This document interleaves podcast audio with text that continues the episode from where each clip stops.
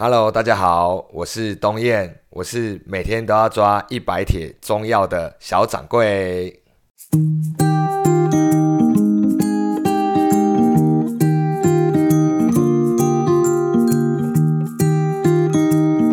Hello，大家好，我是吉姆，欢迎收听和吉姆一起以酒会友，和我一起认识新朋友。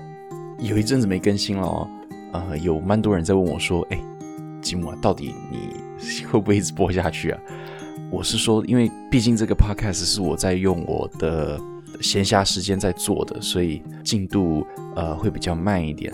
虽然我有呃人帮我一起制作，但是呢，啊，毕竟我还是一间呃酒厂的老板，我还要呃台北在大道城一间啤酒吧要顾，所以时间上可能呃比较紧一点。但是呢，应该还有。呃，两三集已经录好的，啊，正在制作中，也还有预计要访问大概两个人左右，所以最少还有个五六集吧。这一次哦，我们访问的人是个蛮有趣的 case，我们访问的是宜兰广生药房的呃第四代传人东燕。广生药房已经有百年历史了，东燕其实今年才三十四岁。其实我们。大家都知道，呃，中药房在年轻人的世界里面是比较视为的。那一个三十四岁的人啊，继承家里的一个中药房，呃，而且有百年历史的，他应该要怎么去经营？他在作为一个年轻人，在做一个这么传统的东西上，到底要怎么做？都是今天。啊，这个节目可以听到的内容，为什么会访问到东燕哦？因为这是呃，算是有缘分啦。那接下来哦，让我讲一段广告内容啊。先讲警语，就是呢，提醒大家禁止酒驾，未满十八岁禁止饮酒哈。那我跟广生药房的东燕啊，我们从今年年初开始就开始合作，用中药材入精酿啤酒。做这一种一个新形态的传统药酒的概念，但是它是精酿啤酒。第一款叫早眠，它是用金枣干啊，还有灵芝，还有好几种不一样的中药材去做的精酿啤酒。这一次就是大家现在正在听这一集的话，呃，我们新推出了一款叫做早安啤酒。这一次里面用的是腌制过的金枣。呃，搭配红参、桂圆这些呃中药材，呃去酿的一款啤酒。两款啤酒的呃酒都非常有特色，因为它结合了很多传统文化的元素在里面。同时啊，我觉得酒标也非常的漂亮，啊，非常有宜兰的风格。所以如果大家听到觉得有兴趣的话，可以找广生药房。可以找吉姆老爹啤酒工厂，也可以在吉姆老爹，呃，在台北大道城的呃啤酒吧，呃去找看看。那如果呃你好奇啊，你家附近有没有，也可以私讯联络，呃，我们的呃脸书，我们可以帮你去呃问看看啊，你家附近的店家哪里有这样子。嗯，好，广告到这边结束，谢谢大家。那是真的很有趣啦，因为我们在宜兰做精酿啤酒厂，啊，可以跟宜兰这种百年的呃企业做合作，对我们来说也是非常骄傲的事情。所以希望大家可以，呃，如果手边有一瓶这个啤酒的话，可以一边喝这个啤酒一边听，呃，听我和东燕聊一聊年轻人经营中药房的一些想法。啊，如果你在开车的话，不要喝了哈。讲到这边，我们废话不多说，就开始吧。决定要接班了之后，你专程跑去大陆去学这个中医中医师，对，然后学完考完中医师之后，开始发现其实不太能在药房里面坐着等人家进来，我们应该走出去啊哈啊哈。然后我们就开始可能把一些呃我们的商品精呃优化。对，然后又去摆什么市集呀，尽量走出去，多办活动，办体验营，让小朋友来抓药，让原本不认识你的人先认识你。然后他认识你之后，你借由课程，然后让他了解你，看如果有机会，他们就会喜欢你。哎，我觉得这是一个很有趣的点，因为大家都会很好奇的点是，我想你一开始不愿意接，应该也跟中药在现在社会当中的一些印象有关吧？就是比较，它是一个像你讲，你说很看了很多店面凋零的凋零的东西，对，凋零的产业。那因为我刚刚我第一次听到说，呃，中药，呃，像摆市集的时候，中药去摆一摊，嗯，因为我我们我们会想说，中药去摆一摊，那感觉很怪啊，不合啊，可是。我这样一想，就觉得说你站起来没有错，因为市集是可以跟消费者见面的地方，然后可以可以重新去讲你们，可以让大家认识你的机会。对，因为我其中一题就是要问说，很多人对中药的 印象是如何去改变？那你觉得这个是还有哪些地方，还有哪些方式？你觉得除了像你刚刚讲的，像是一开始我们也提到你希望做医化，嗯，然后再加上参加。市集那还有呢？所以我去我去年做了一个很有趣的小旅行，叫做药钱小旅行。因为我们还有做一些文化保存，像是我来跟大家解释一下药钱好了。好，反正我们今天可以聊很久。对对对对对，轻松轻松。而且你你觉得你想要让大家知道的东西都尽量讲，因为我觉得中药对我们收听的很多人，差不多二十五岁到三十五岁。嗯。我觉得我们这一代的人其实对中药已经陌生了，非常陌生。陌生。有一个跟我们同年龄的人，可以可以跟我们解释一下 中药的这个，你可以可以对尽量讲。OK OK。其实以前很多人是就是呃生活环境比较不好，对，就是比较没有钱可以看病。嗯哼。对，以前去医生馆是要花很多钱的嘛。嗯。以前也没有健保这样子，那很多家境比较不好的人，他就会到庙里面拜拜，跟神明拜拜，然后求药签。然后看你抽到哪一手之后，再拿到中药房里面抓个简单的药，然后不会太贵，然后拿回家，吃安心，吃安慰剂，也有可能是安慰剂，但是可能他觉得是神明开给他的，对对对，他吃了就会好，然后说不定真的好了，他就觉得很有用，然后就会一直流传下去。对，那因为现在药事法规的关系，所以很多很多年前就已经禁止抽药签来抓药签这件事情。嗯。因为要尊重医医师医药专业嘛，但是我觉得抽药签这件事情是一个呃历史文化严格下来的一个很酷，已经一个很酷的行为。对，那也是以前比较穷的社会的一个安慰解套的安慰剂。那我想要把这一个流程保留下来，做成文化保存的小旅行，所以我就去做了一个签筒。跟签，还有签诗，我就把它做出来之后，然后就带着呃我们那些体验的成员，然后到庙里面。我记得我们好像是到宜兰东岳庙，然后到东岳庙里面求签，然后抽签诗，然后因为里面签诗不可以，已经不可以写药了嘛。对对，你又不可以写什么样，你要你要什么样什么样什么样，不能不能写，所以我把它换成一句话，从以前的药物治疗变成精神治疗，变成一句鼓励你的人生的话。然后把它变成另外一种形式，然后把文化保存下来，然后做一个呈现，这样。我觉得这个还蛮重要的，因为这样子大家可以透过这个联想，就了解到以前的中药房文化是什么样子，跟庙宇文化的链接。对，就是传统的文化。嗯，对，因为我们觉得现在大家现代化，现代化的很快，然后好像是我们上一代好像还那个文化感还很强，可是我们到这一代其实几乎都都西化了，那个真的很少人会。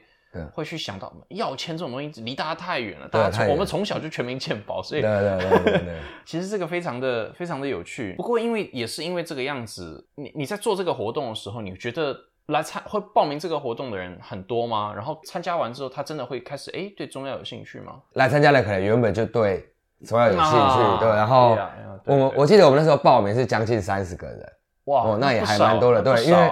因为我们还有配合餐点，其实我们在那个药签里面还塞了，就是每我们有做了很多小巧思。那个药签上面我们都会写一个中药，然后用那个中药的形状或那个中药的疗效来叙述那一那一行字。只是说哦，可能虫草长得弯弯曲曲的，我们就跟他说，人生的路其实是弯曲的。那呃，就算路很弯曲，我们都要很勇敢的向前直走，这样子。类似像这样子的，就是从那个中药的衍生去发想那个。鼓励文文字这样，其实我那一天我们还有配合了五个餐点，分别都是用呃药食同源的汉方的中药做出来的餐点，五个餐点里面，然后每一个餐点里面是用五种中药做出来的，然后你抽到哪个药的药签里面上面的药，你要去对那个我们的 menu，然后说，哎，我今天我抽到枸杞，我就要看哪一道菜里面有枸杞，然后就我就吃哪一道菜。然后其实那个整个小旅行是很充满串联，跟真的很有文化感。对对，哎，因为其实真的这个东西是一个很有趣，而且我法律上我们不能讲说，我们不能去抓药，不能去求签抓药。对对，可是像食补这种东西，它有它就没有牵扯到这个问题。对啊对啊对，我们等于是我们去求签来吃好吃的，这样就没关系。对哦，换形式只是想要保留它的动作，但是其实我们形式就不要做治疗动作就好。而且老实说，这样子讲也不会有什么伤身体的问题，因为反正对啊对啊对啊，就吃吃饭，对啊吃饭，然后。可能吃一点，就加一个枸杞啊什么调味料，对啊对啊调味料，对 啊什么是哎花椒，花椒也是中药，然后就放个花椒，椒麻鸡也是，对啊对啊，麻辣锅就可以了，对啊对啊，麻辣锅里面就五六种中药都在里面了。你在接这个中药房的过程当中，一切都顺利吗？还是中间有一些小插曲？有没有什么一些小故事啊，或插曲，一些挑战，或是一些意想不到的东西？你我觉得就是做中药房，我觉得转型到还好，就是转型的可能有就是比较多东西要跟老板、跟家长沟通，跟家长沟通的过程就是我想我们需要圆融。我觉得我们可以讲这个，因为我觉得我访问的多数的人都是嗯酒厂，嗯酒厂，因为台湾。酒类一直到二十年前才开放嘛，所以酒厂没有二代。哦，呃，我好奇的是，像你做这个中药房，算是非常传统的东西。对，我觉得我们这一代跟上一代的生活环境啊，跟生活体验都不同。嗯，你自己觉得你在接这个东西的时候，你中间有没有遇过说什么什么一些一些挑战、一些冲突，或是一些有趣的东西可以分享的？我觉得就是跟我爸，就是有的时候他会觉得，哎，做这个可以吗？会不会没有人喜欢？啊，对，但是我觉得他算是还，就是他也是很信任我啦。他就是我跟他说要做什么，他基本上都是会让我做。那其实像我们中药房这种传产的东西，对我几，因为有几个朋友，嗯，同业的朋友，他就是，呃，他想要做什么东西，他就跟我说，但是我爸不让我做，我爸觉得这样就好了，嗯，然后他觉得就是不要动什么这样子才才对客人比较好这样子。那我觉得我算是比较幸运，我想做什么，然后。家里面都会给我们做，也刚好运气不错，做的东西大家都喜欢，所以当第一批成绩出来的时候，他觉得你值得信任的时候，就慢慢的会让你做更多，然后就会渐渐的第二批、第三批，他会觉得哎，好像真的有效果，第四批效果上来之后，他就越渐渐的越信任你。衍生到后面想要做什么叫做啤酒，他们都觉得很 OK 这样子，所以就是其实是就是就是要要要透过沟通啊，因为其实对还是要沟通。我听说蛮多的像那种传统这闲聊，很多传统的小吃店啊或者什么，他们有很多有些二代接班的问题，然后不是每个人都想要回去，而且很多店可能都比较旧一点啊或什么，可能下一代有想法，可是很难很难去改。对，其实很多的概念，传承就是很多，有时候下一代有想法，但是他没有办法执行。是很多多数多数传产的服务业遇到的情况，年轻人遇到情况，多数我觉得是这样。可以说了，如果大家不知道的话，广生药房在宜兰市中山路三段这边嘛，嗯，这间店本身也是百年店。对啊，我是第四代。对啊，那也算是我觉得呃年轻一代接班这种传产，算做的很成功，而且真的感觉到形象啊创意都不一样。所以算是成功的。你作为一个成功的例子，你觉得你给其他像家里有这种传承，然后想要接，可是家里人一直有一些疑虑考量的，你觉得你可以给的建议是什么？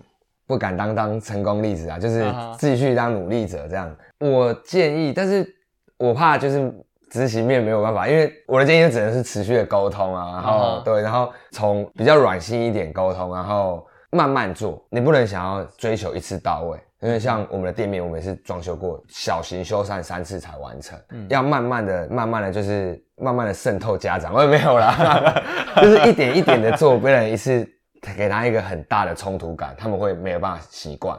他会不习惯，那就是一点点、一点点的沟通，一点点、一点的软性的加强，我觉得这样是有机会的。我要跟大家讲，今天在东燕的家里面，所以他可能不敢讲太大声，那个家人都在楼下。不过确实啊，确实沟通，然后呃，像你讲的，可能就是循步渐进了。对，循序渐进。对对对，不能循序渐进，没错。我太 我的那个中文越来越退步了。呃，可是就是这样一步一步这样子。对对对，我们我们也是小步小步慢慢走。嗯，对对，不要跟他们讲大道理，不要讲大道理。讲道理没有用，要软性沟通。我想很多年轻人应该，包括所有的人都应该都跟自己的家人学这个。对啊，很难啊，很难。讲的都很简单，但是做很难啊。那你觉得，我们一开始讲说你接这个公司，接这个中药房接下来，然后培养出自己对中药的兴趣，还特别去学了，这样子你就会抓药了吗？当然，抓药当然是在店面去学，都是学理理论嘛，学学学院派的东西。那对，在店里面一定是有一些。呃自己食物的东西要学，实做的东西要学，像抓药啊、认药柜啊，像百草柜里面一百多种药材，你要知道他们都分别放在哪里，然后就是要人家需要你帮他抓药的时候，你要把这些药。都可以拿出来抓给他们这样。哎，我好奇啊，我们看看西医的时候，我们看完医生，医生会开个处方签，然后我们再去去拿药嘛。嗯。呃，中药也是这样吗？还是中药像中药中药房这样做？中医诊所有时候会有他们自己配合的中药房。嗯哼。所以他们或者是他们自己就有一些药，所以中医诊所里面自己就有配合一些药。对。所以就是看完可能在中医诊所就 finish 了。对对，那。我们中药房是卖一些可能像药材类的，我要一包枸杞，我要一包红枣，然后去煮个什么红枣汤之类的，哦，比较偏这样子。所以你又又比较又 supplier，对，比较供应商的，对，比较供应供应型的，就是说，哎，我要一一包，我要十包卤包，你可以给我十包卤包。所以你其实不需要去学那个中中医师的。对，因为我上礼拜才有才有节目就录，就是露出，就是。我在里面，我也觉得讲了，我讲了一段，我想要在这边也分享给大家。就是，当然我有也有一些可能读中医的朋友说啊，你家里面开中药房，你回来接中药房就好了。对，因为你是当你是当你等于是药商嘛。对，你做好药商的角色，你会行销就好了。那对，你为什么要来读中医？你读中医对你来讲一点都没有没有意义。对，对啊。那但是如果你在药房里面，你不会中就是底子基本功不好的话，其实很多其实很多客人来。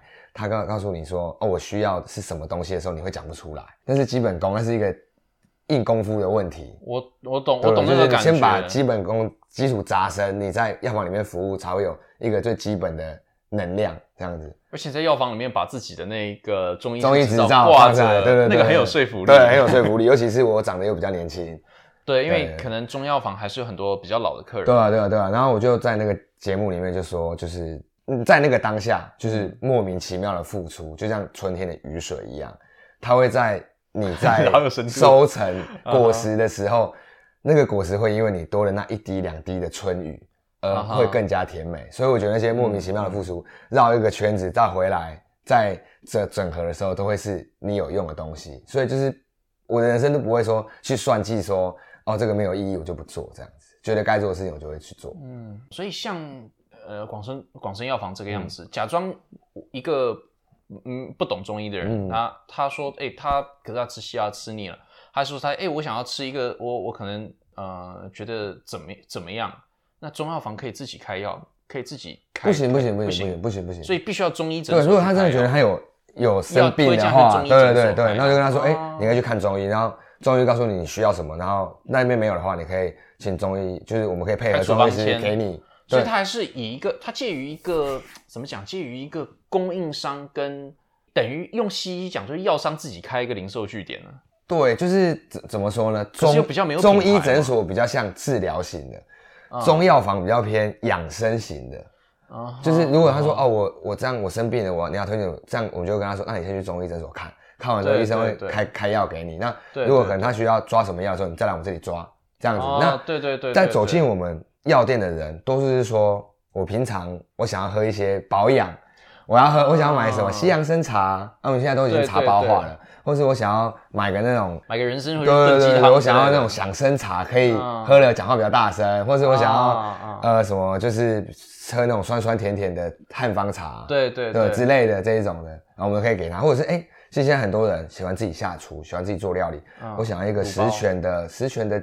料理包啊，我们就帮他包好，或者是我想要一个呃酸梅汤，酸梅汤，我们就包好酸梅汤给他，对，或者是呃什么虫草虫草鸡汤，我们就虫草鸡汤的料理料理包给他，他回去煮这样，比较偏这样子了。就是那个家里那个妈妈想要小孩要登短廊，然后要要去买买那个买那个那个包这样子，对对对，是什么？就是我煮个什么什么什么鸡汤，然后可以这样比较帮助他转大人。对对对对对，然后我想这样我懂，这样我懂，这样比较不像是在看中医的感觉啦。它其实是算是可以说保健食品嘛，对，比较保健养生。对，而且甚至你用换一个角度讲，甚至它是新香料。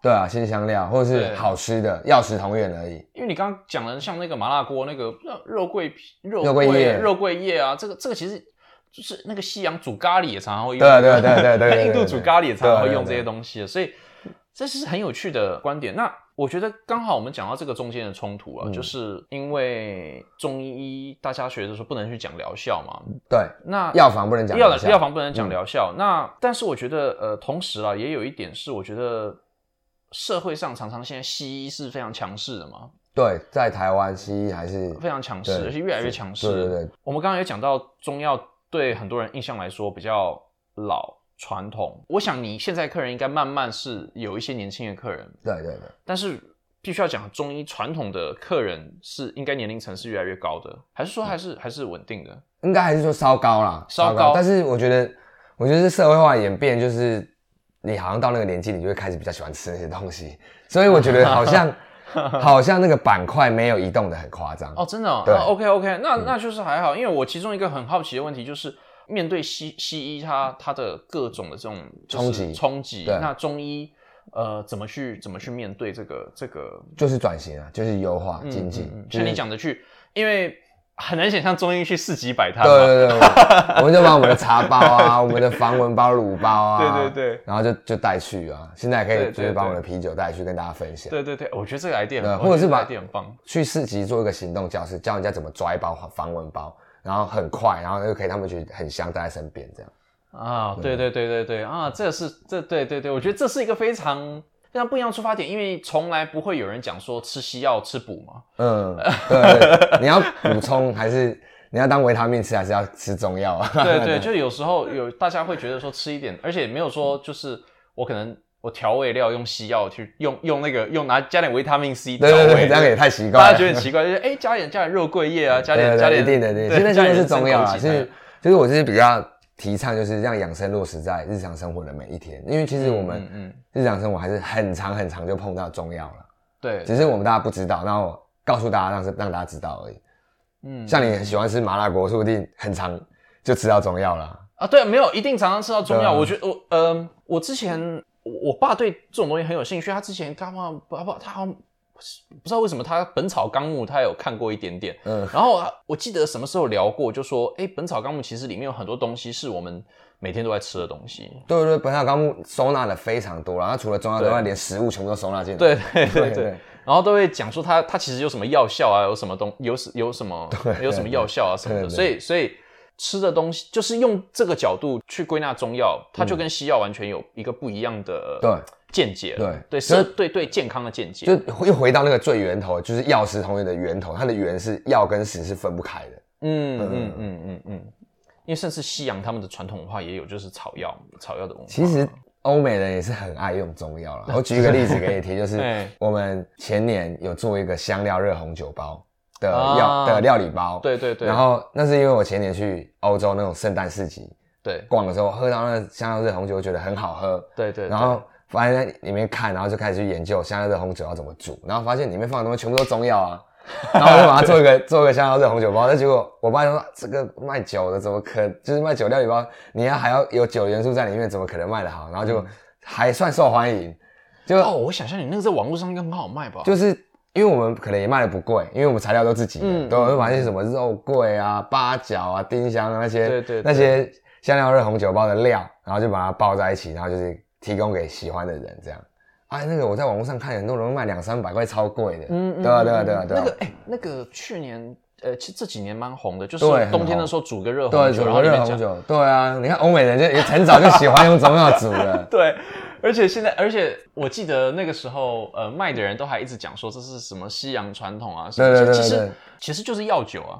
对啊，就是，但其实没有酒精的，因为煮酒没有酒精的。对对啊，对啊，对啊，有点像水果，那它还会投一些水果进去啊。对对对，啊，我就想说，可能以前丝路这样，因为他丝路喜欢传丝绸之外，就是传一些香料。对，然后我们的中药从中原就一一路也被带到欧洲去了。应该是像这个样子，他们也觉得他们的酒。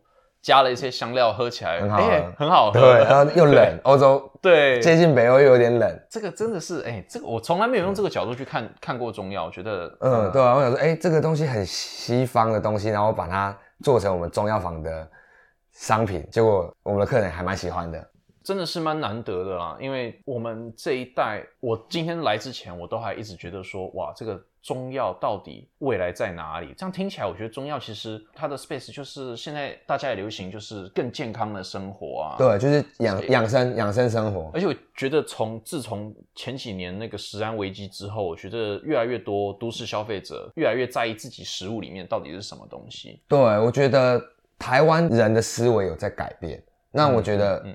中药最低的那个谷底已经已经过了，已经过了。就第一个第一个谷底就是健保开始的时候，嗯，因为可能因为以前看病比较贵，那大家可能有些哦，我药房拿药，药房拿药就好了。对。那后面健保一出现，大家开始把医院当成保养保养所。哦天哪，没事都去了嘛。对对对，这是其实健保对于中药的中药店的生意落差很大。嗯嗯，再来就是药事法规的问题。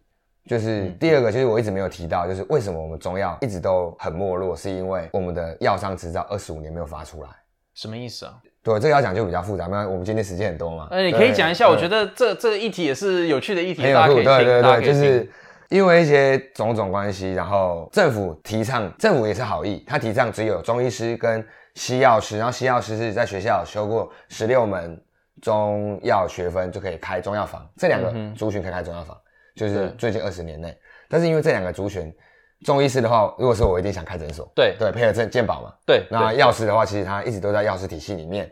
对。那对于会想要开中药房的药师，至少这二十年这样看来是少之又少。对。所以其他人不可以开中药房。对。这样衍生出很多药房的二代，他想要接，他无从接起，因为他没有，嗯他如果是去考中医师，他就去当中医师就好了。对。他如果去药师，他可能就去开药局了。所以我们的中药房从两万多间，到现在台湾只剩七千多间了。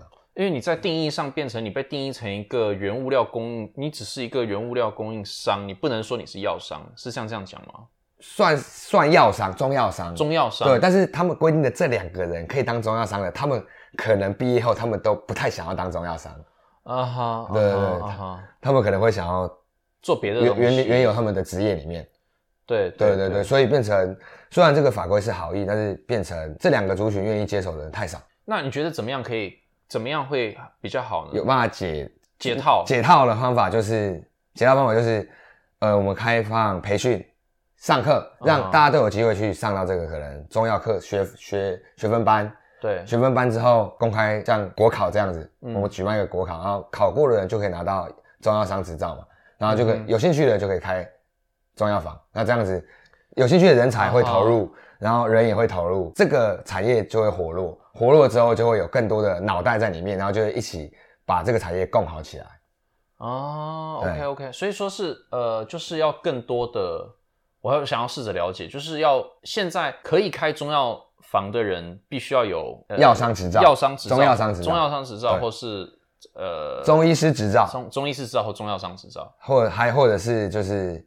药师有修过中医医学中药学分的药师，这三个对，但是原本中药商是他后面就一直都拿不到执照了，就哦，中药停了，中药商执照二十五年没发了。哦，对，哦，这样我懂，就是说二十五年前他们他们补发过，他们补发过一次落日条款，对，补发过一次之后就都没有再发过了。哦，这样我懂，但是因为只有中药商本身或他的继承人会最想要继续开药房。对对对对，这样我懂。就是你开放了两个不是很想要开药房的人，给他们开药房，那当然会不会有新的生命出来。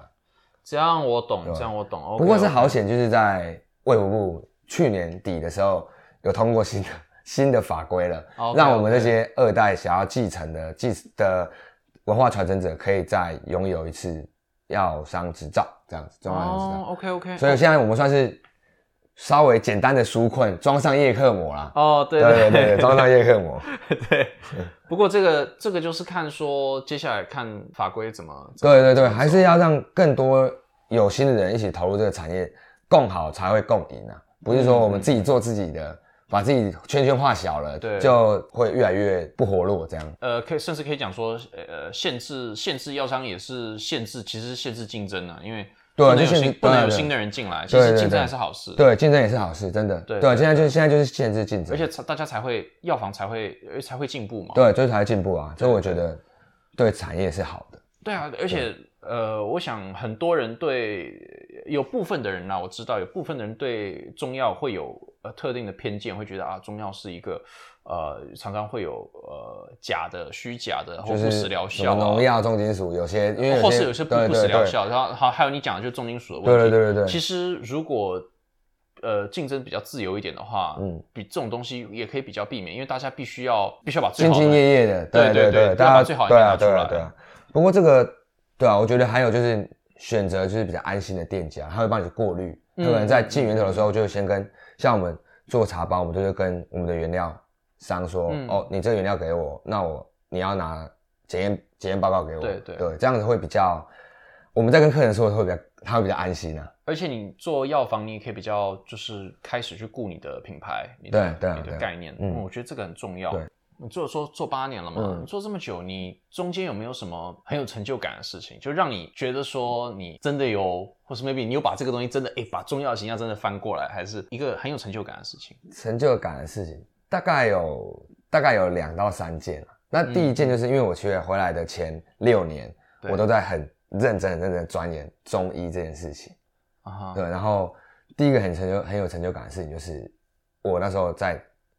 中国考中国的职业中医师放榜那一天，我的分数是就是目前去到那边考职业中医师的台湾人里面最高分，他的总分是六百分，然后我考五百零九分，就没有枉费我那一年，就是早上睁开眼睛就开始读医书，读到晚上九点十点才休息这样子。哦，那是真的，呃，很厉害，厉害，厉害，就是很认真在考，而且我们台湾第一，就是考台台湾到那边考试的第一，对对，台湾那边考试第一。对，然后因为我们那考试其实很复杂，它中医就已经分了八个科目，然后还还要考什么西医的什么药药理，然后西医的那些生理学，还有什么传染病那些西医也都要考。然后其实西医对我们读中医的人来说，其实也比也比较难一点，对对，也是念的比较辛苦。这几年。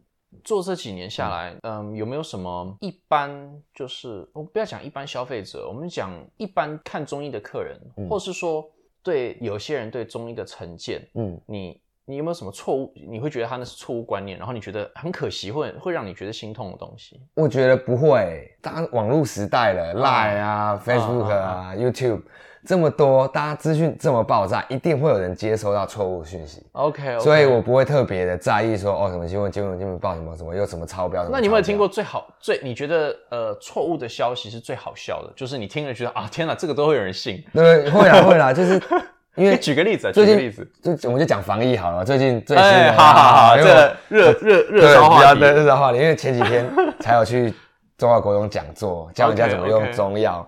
OK，对我来分享一下我那个课堂里面几个那个简报里面觉得很有趣的东西。因为其实现在防疫很多都走进药房，大家紧张了，紧张对，就什么都来。对，什么因为网 line 上面也很多嘛，什么防疫方、防疫方超多的，然后大家就会拿来这边。然后通常我遇到这一种的客人，我都我都会很很有耐心的跟他说：“哦，这个不是这样吃的，因为这个不是你想要的方向。”然后我会推荐他吃什么东西这样子。那药房本质本来就是这样嘛，就是你也会不希望你来的客人是吃错东西的。对。对，那好要讲故事了，就很多人拿那种防疫方来，可能就是最近最流行的板蓝根啊、鱼腥草啦、金银花啦这些东西，这些东西都是确诊的时候在吃的，因为这些药都是被归类在中医的医术里面的感冒药、感冒喉咙痛、感冒。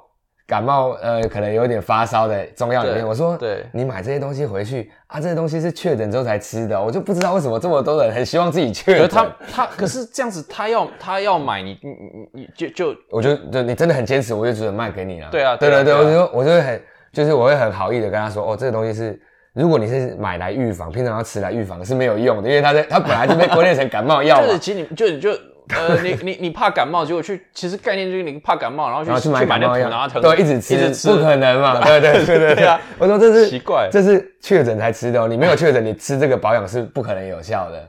可是大家还是会，会有人就是还是很要求要买，或者是就现在其实防疫就是多吃一点，像我你刚手上喝了这杯对养生茶，嗯，它就是有有西洋参在里面，喝了就会可能会让你的这就是什么疗效可以讲呢？呃。卫生局上面有写说，呃，增强体力可以讲，因为增强体力，调整体质啊，对对对，这样就可以。本草纲目上面写的可以讲。对对对，本草纲目不行不行不行不行啊，本草纲目不行。那个卫卫生局有给我一，卫卫生局是规给我规定有几个范本的文字可以讲。小心卫生局有说明会听。对对对对，开始那个。对对对，他有说几个范本可以讲，我就讲，我都我都讲在里面的。调整体质，调整体质是最安全的，这样就可以。然后就是防疫，其实你真的有怎样，还是要去医院啊。我们还是对对对，虽然西医当道，但是西医有它好的地方，治疗的东西我们交给西医，那日常养生就交给我们中医或药房这样子。对对对，我们把自己的角色扮演好，就不会触法。我我觉得这个很重要。然后像嗯，我觉得这也是幸亏有像东燕哥这样子年轻的人在，我们有这种就比较年轻一代我们在做。然后这个我讲回我自己对酒类的意见。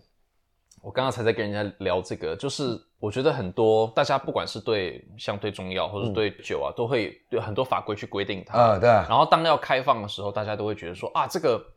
这个会有人滥用，会有会有会有人乱。对对对。而其实我觉得我自己的经验呢，我认识的做做酒的人，呃，喝酒喝就是会乱会喝酒去酒驾的人，其实都不会。我觉得我们这一代比较相对负责任，而且我们知道我们在社会当中的扮演的扮演的角色，我们其实都是很守法的人。对啊，我也是。像我昨天晚上也有特别帮帮朋友庆生，OK OK，我就是计程车去，计程车回来。对啊，我就然后很简单，中中药也一样，你自己经营这个中药，你。其实你自己知道线在哪里，你就不会去跨那个线。对对对对对，而且会很怕跨过去。我觉得是世代问题。我认为我们这个世代其实真的，我们相对对法律，而且我们对对对，我们其实蛮负责任的。嗯，对，我们是希望就扮演好自己角色，然后不要逾越到医师。我们就是药商，就是药商，我们不是医师。虽然我有念中医，但是我我们就是扮演好药房该扮演的角色，文化传承、文化记载，这样就好了。不过要时间了，我觉得要等到就是就是时间慢慢慢慢可以让就是我们这一代，我们可以让大家知道说，哎，其实我们其实是可以很负责的，我们不会滥用这些。如果你开放，其实不会让我们不会滥用。对啊，对啊，我们真的没有。大家说我们，你会不会被说草莓族啊？你这个年纪。你这一代有被说有有啊？我这一代也是，你这一代草莓，你草莓族第一代，草莓族第一代，你第一代草莓族，我是第我我们我应该也是第一代草莓族，我们 差不多。可是我们这我们其实老实说，我刚刚才在讲说，我们真的没有那么草莓，我们其实真的很，我们很很我我觉得就是就是凭良心讲，我就是很认真的过每一天。而如果真的有稍微闲下来的时候，我会有点慌，不给他自己太还好，我还好，我常 也闲。才会录这 podcast，对啊，也是也是会有闲，就晚上可能自己会有去自己去运动啊，当然就是就是尽量在工作。对，可是我们我们其实是很在意，就是自己自己有没有认真工作。对对对对，而且我们产业变化，我觉得我们也讲到了。嗯，哎，对了，我们我们聊，其实我们这样聊聊了这么久，我们还没有搞清楚为什么叫广，为什么你们会叫做广生药房？哦，因为为什么叫广生药房？其实就是很简单一个典故，就是我们是从广东。而来的，嗯，我们我我我们家族其实是广东省潮阳县人，我们是潮州人，然后我们就是为什么取广生，是因为我们从广东而生，然后也要要广益众生，因为做中药广益众生，因为以前做中药就像在救人一样，对，然后以前我的阿仲，然后来到台湾，因为潮州人。无无潮不成桥嘛，潮州人满十八岁就一定要出出家乡打拼生活。对对对，什么马来西亚、新加坡、越南、台湾，潮州人很多。对对对对对，潮州帮就是一定要选一个地方去。哎，你会讲潮州话吗？一点点一点点的啊，对，几乎不会了。那潮州那边老家人打电话来，我都没办法沟通，赶快哎阿妈阿妈。对 对啊，然后就我拿我拿之后来来到这边，然后就是用挑扁担的方式，那时候没有钱租什么店面开药房。挑扁担叫卖，去卖中药，这样卖了十几年，嗯，才才去租了个店面卖中药，这样子。我阿公是很孝顺，然后有时候利用一些长假的时间呢，对，来台湾来帮忙打理一些药房事务。然后，对，所以所以是你阿做来这边挑扁担卖，对对对。然后可是他的小孩还在潮州，对，以前都是男生一个人出去外面，然后固定时间把赚来的钱全部都运回去，拿回去家里面给家人用。就那个男生很有点像以前，就是真的是一个男生像罗汉脚这样一个人在外面打拼这样子，潮州人都这样，所以潮州人在其他什么新新加坡、马来西亚都很团结。对对对，嗯对对。然后阿公来的时候就遇到一九四九年国共内战，啊，就撤撤走台湾台湾，然后就回不去了，然后就真的分隔两地。我阿舅跟阿公就在这边。然后其他家人就在潮州，然后就都分隔两地到开放探亲，然后在探亲的前一年，我的阿舅也走了，就是等于是我阿公从。一九四九年就没有看到他妈妈到探亲哇，对吧？就对吧？到那边那个大时代，大时代，大时代，大时代的故事，对大时代故事很多了。对，所以就是之后就撤守台湾，我们才在台湾，然后宜兰这边落地生根，一直经营中药房这样。妈妈这边就是宜兰人了吧？对，妈妈是宜兰，对对，就是阿公那边。我觉得很多台湾的很牵扯到政治，我不知道讲这个好不好。可是呃，像我像我自己，我们讲自己就没有关系啊。我自己我也是，我爸爸那边是。眷村的，嗯，是小小军人啦，嗯，然后我妈妈是台湾本省人，所以我们也很多的故事。我爷爷也是那个时候，那个时候开放探亲的时候去，他跟他们他们结婚，然后到台湾来，然后就说没关系啊，就是先逃到台湾去啊，过几天过几年，对对对对，就回去了，然后就再也没见过，然后爸爸妈妈都还在那边，然后大时代回去的时候就就都走了，对啊，真的，然后哇。我我家里还有那个相册，就是我爷爷跟我的奶奶回去探亲的，去去去那个，还有那拍坟墓，我真的觉得啊，那看了真难过。对啊，真的。可是我阿公也是在坟墓前面哭啊，都没有见到面，到回去就只剩坟墓了。刚刚讲的一样，就是因为我很喜欢问说，你最怕听到消费者讲什么话，然后你最喜欢听消费者讲什么话？呃，最怕听到会不会就是给你看那个 line 的东西，然后一个很奇怪的配方，然后跟你讲说这个这个东西他他要，然后。呃，不会啊，不会，因为那种客人很多，因为很多网络上除了防疫之外，其他还有很多会给你看的，乱七八糟。每次看到最怕就是就是进来，然后就先拿手机出来开始动，知道吗？哦，他说哦，他感觉拿东西出来了。我刚好有一个闲话题哦，刚好跟这个有关。嗯，我最近在看一本书，嗯，叫做呃我的前半生，嗯，它是呃爱新觉罗溥仪写的，就是清朝最后一个皇帝写的他自己的自传，嗯。然后呢，他前面有一段，他在写他他在紫禁城里面还有御医的时候，嗯，他那时候摔倒胸痛，嗯，然后御医帮他开了一个配方，嗯，他会写下来，我拿出来给你看，你看你你看你看你看不看？你你可不可以讲出来？我用我用一个中国中医师的身份去帮你看。对对对对，我看哈，他这边写说哈，他他读英文三个呃三点的时候功课看完回养心殿，嗯，三点半因为围觉胸前发痛，招这个范一梅，范一梅是个。医生，然后开药方如左：薄荷八分，白这是纸嘛？嗯，白纸一钱，嗯，青皮一钱五分炒，嗯，郁金一钱五分盐，扁豆二钱炒，神曲一钱五分炒，嗯，焦渣三钱，嗯，青果五枚盐，嗯，水煎温服。这个这个，我怎么觉得这个这个东西都是吃一些帮助消化的？这里帮助消化可以讲哦，刚刚好。对 对对。哦，这个开这个会不会不会好啊？哎，有可能是，有可能是，其实御医觉得 他只是消化消化不良而已。皇上觉得，皇上说他觉得胸痛，对对对，医生可能看一看，他的医生看一看，觉得他可能没事，可是，呃，不不敢跟皇上说你没事，所以就开一个帮助消化的对对对给他吃。对对。溥仪活了七十岁都没有医生跟他讲说，当时他小时候摔倒，他御医给他开那支药其实是帮助 消化，跟胸痛无关。对，我们今天帮溥仪解决了一个问题。哎，现在以我们这一代来说，你会看这个书也是蛮酷的。无聊没我无聊没事会翻一些买一些闲书回来看，然后我刚好看到这个，我想，因为我真的昨天在看，刚好翻到这一段，我就想说，哎，我们一定要访问那个开中药房的，我直接问他说这些药它的。它到底都是干什么用的？对，我就觉得很好玩。刚好想说可以趁这个今天这个时机点来问。好，不错不错不错。那你说你中药是后来才去学的嘛？对不对？对。那你本来学是学什么？我原本是新闻系的。新闻新闻新闻人的新闻人哇，真的。跟我现在做这个 podcast 比较接近，比较接近。我就是文 文化大学新闻新闻系，然后就是 OK OK，用什么文化一周啊，就周报啊，或者是就是要就是广播，然后电视。那你觉得你在新闻系学的这些东西，很多人会讲，呃，因为很多人会讲说啊，我学了一个什么什么东西啊，后来上班都用不。OK，你你会不会觉得，对你新闻，你可不可以讲几个你你觉得你你原本想说啊，开中药房我怎么会用到？对就新闻系学的东西真的有用的？就是 Photoshop。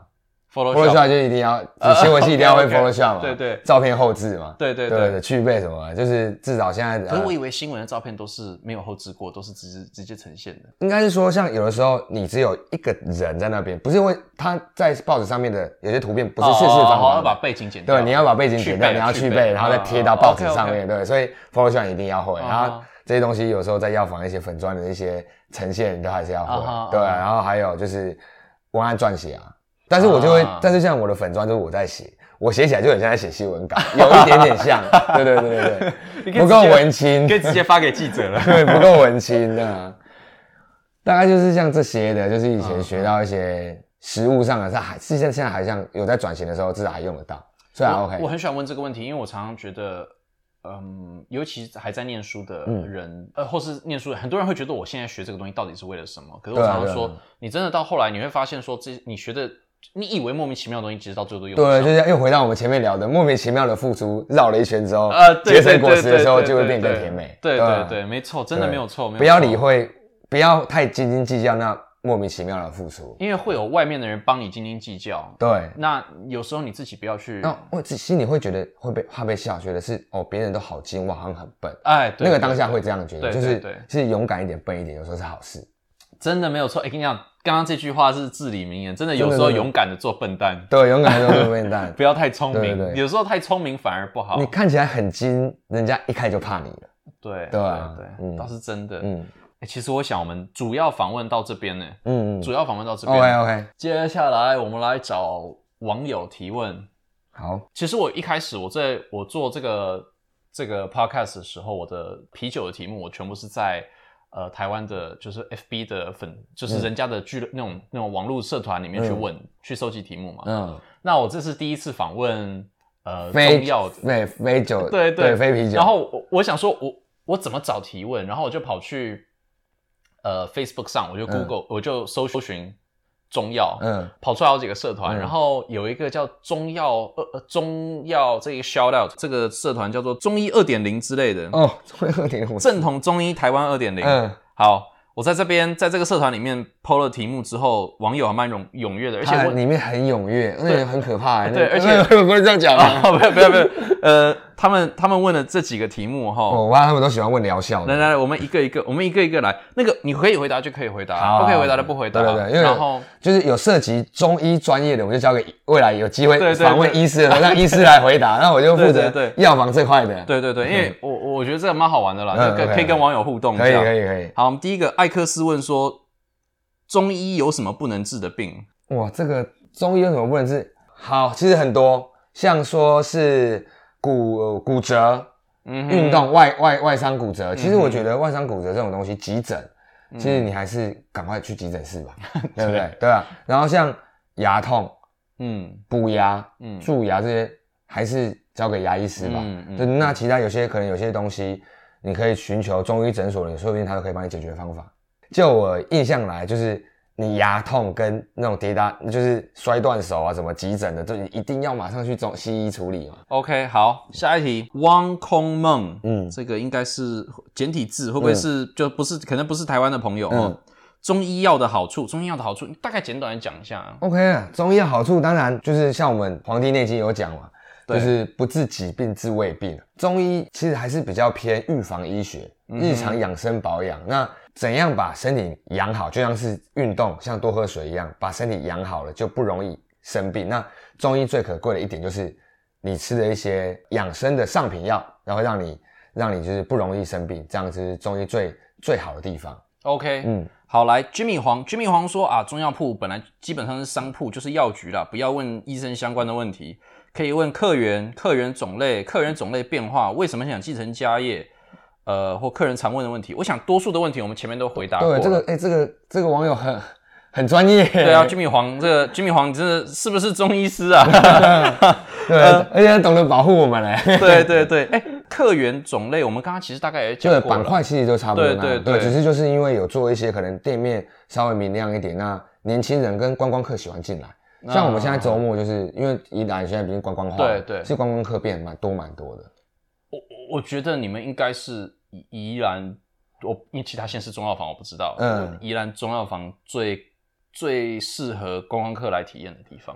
就因为我们有办一些体验营啊，然后让人来这里抓抓药，而且完全不会让大家觉得会哎，好像这个中药房，因为有一些传统中药房会有点距离感，距离感，对距离感，觉得我觉得很亲切，对，真的很不一样。这个叫 Shaman Lim 哈，就说要先厘清中药安全性，例如重金属农药、中药长期使用的危险、正确用药概念。中药是否有速效跟西药不同？这个题目好回答吗？还是呃挑挑你想回答？OK OK OK，这个这个问题还算好回答，因为它还是比较属于像药房范畴的。对对。那其实当当然很多人其实很在意重金属农药这些东西，因为新闻都会报。那对，其实就是选择安心的药店，然后他会帮你选择安心的药材。在可能每个药材进来之前都帮你要好呃检验报告这样子，有报告了就基本上就比较安全。好，我们下一题，这个赖焕宇问说，煎煮中药与浓缩中药的药力差别？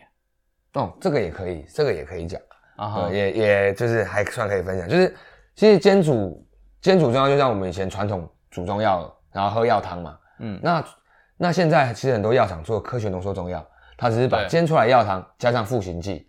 玉米粉或淀粉和在一起就变药就变药力，就这样而已。嗯哼，它只是呈现的呈现的样式不一样，就是样式不一样，但是一都是有煎煮煎煮出来的。OK OK 对对对，好，那都很会问诶，都是有些人可能会想要了解的问题。这个社群，这个社群是好社群啊，大家如果对中医有兴趣，可以考虑加入一下这个社群。对对，社群对中医新数字非常多。正统叫做正统中医二点零，二台湾二点零啊。邀渊放问说。抓药的困境，用西药的标准套到中医合理吗？这个我看不懂。这个还有一般人在中药铺获得怎么样的协，获得怎样的协助？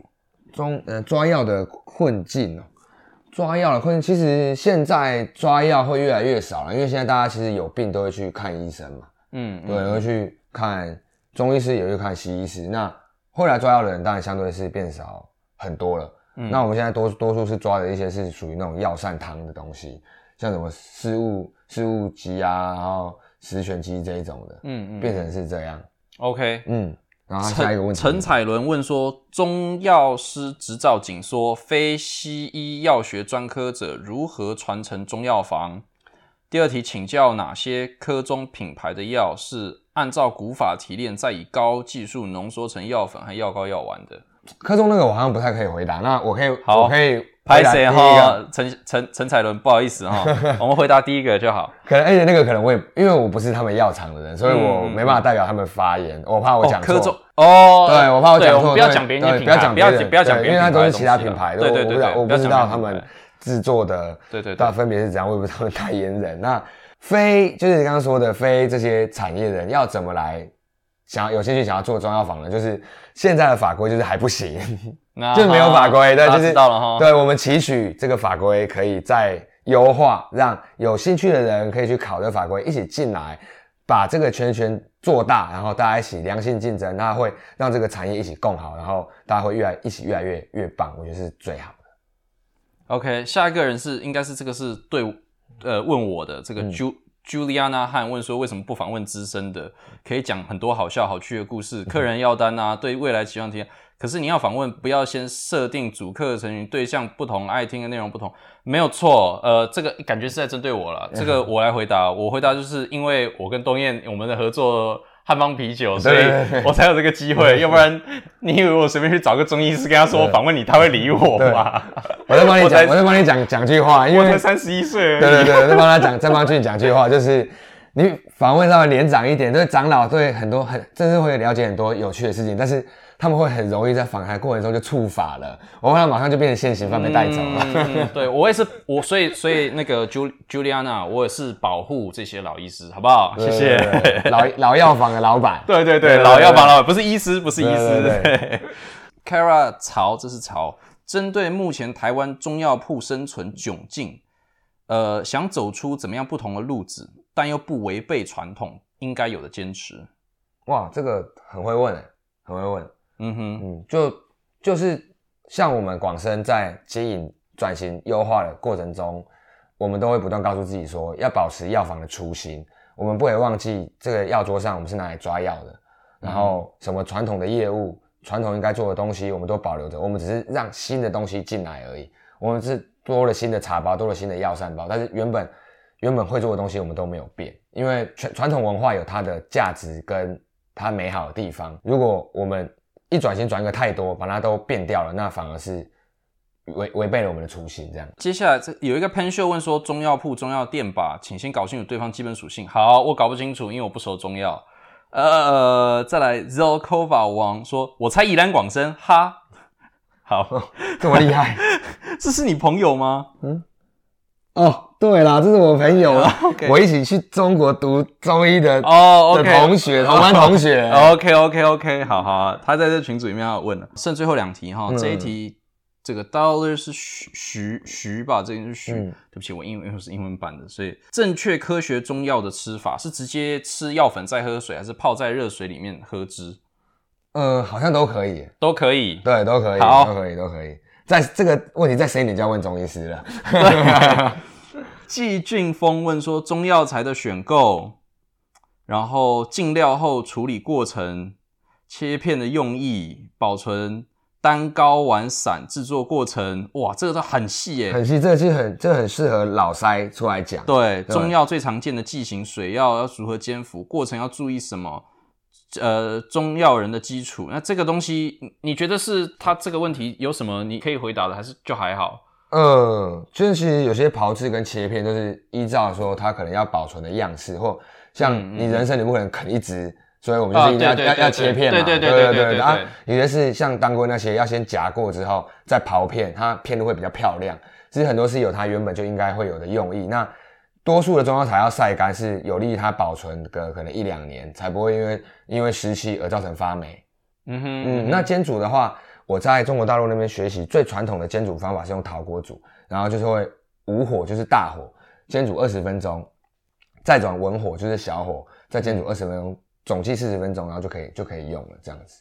那当然，台湾我不知道有没有他们特殊的煎煮法，但我知道我在那边学是这样子。OK，好，网友问题到这边结束，谢谢这个正统中医二点零这个网友的踊跃提问。今天访问就到这边。OK，那东燕有没有什么呃？你想要听众他们如果对你有兴趣，他怎么 follow 你？然后一些你的资讯，人家怎么怎么 follow 你们的药房？他如果想来的话，OK，其实我们主要的嗯联系平台就是。Facebook 的粉丝专业，那只要到广生药房对，只要对，只要打广生药房，广东的广，然后生命的生，打广生药房就会找到我们。当然，我们是广生药房，不是广生堂燕窝这样子。OK，不要搞错，不要很容易被人家搞混。我们事业没有做那么大，不要去别的地方。对对对对对，我们是广生药房，然后就是专门在传承中药房的文化跟中药房业务这样。OK，那就是原则上就从 Facebook 下手是最好下手的。对，最好找到我们。好，我们节目到这边。谢谢大家，同学们跟谢谢，拜拜，拜拜。